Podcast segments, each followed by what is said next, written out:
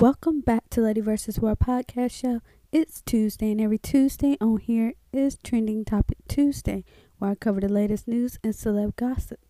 First in trending news, former campaign staffer alleges that President Trump kissed her without consent. Alva Johnson told the Washington Post that Trump grabbed her hand and attempted to kiss her at a rally gathering in Tampa, Florida on August 24, 2016. Honestly, the White House has denied all allegations. Sounds to me they are not taking any of this seriously. Even though she filed a suit, they're sweeping this under the rug.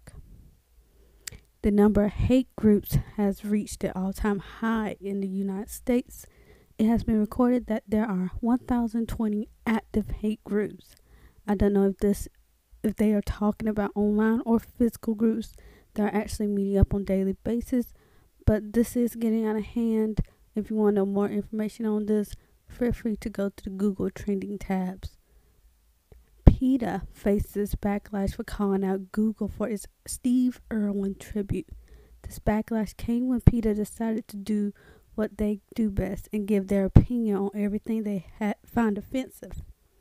The group said that Google's animation of Steve Irwin sent a dangerous fawning message because of Steve Irwin's past actions. I saw the animation. I did not see anything wrong with it. One thing PETA needs to do is not comment on everything they see. The country Spain is surpassed Italy as the he- healthiest country according to 2019 edition of the Bloomberg Health Country Index. Sounds like I need to move Spain then. Now we're gonna go into some tech news. Nokia unveils a phone with five rear view cameras on the back. I don't know who would need five cameras, but the Nokia 9 PureView is HMD Global's newest and boldest flagship phone under the Nokia brand. The phone is a limited edition with a price tag of 699 US dollars. Now we're going to go into some celeb news. If you watched the Oscars over the weekend, Spike Lee was visibly angry at the Oscars after the movie Green Book won the award for Best Picture. It was reported that Lee tried to storm out of the theater after Green Book won over BlacKkKlansman at the Oscars. When everybody on stage gave their speech, Lee returned to his seat.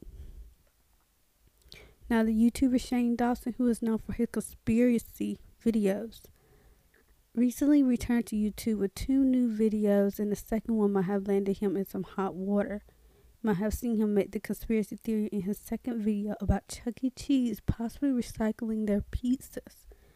He noticed that all the slices are not correctly put together, and some slices are bigger, and some crusts on some slices are darker, which made him bring up the theory that they are basically taking uh, uneaten slices of pizza from other customer trays and putting them together to make another whole pizza.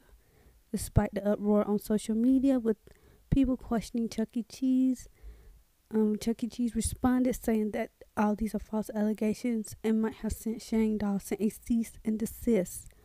But Shane Dawson has not confirmed he was sent such a letter. But it was clearly said in the video that these are just conspiracies, not facts. R. Kelly was charged over the weekend with 10 counts of aggravated sexual abuse on Friday. He spent his second night in jail after he failed to come up with the $100,000 needed to, to secure his release. This concludes today's trending news. I hope you all enjoy and have a wonderful day. Take care.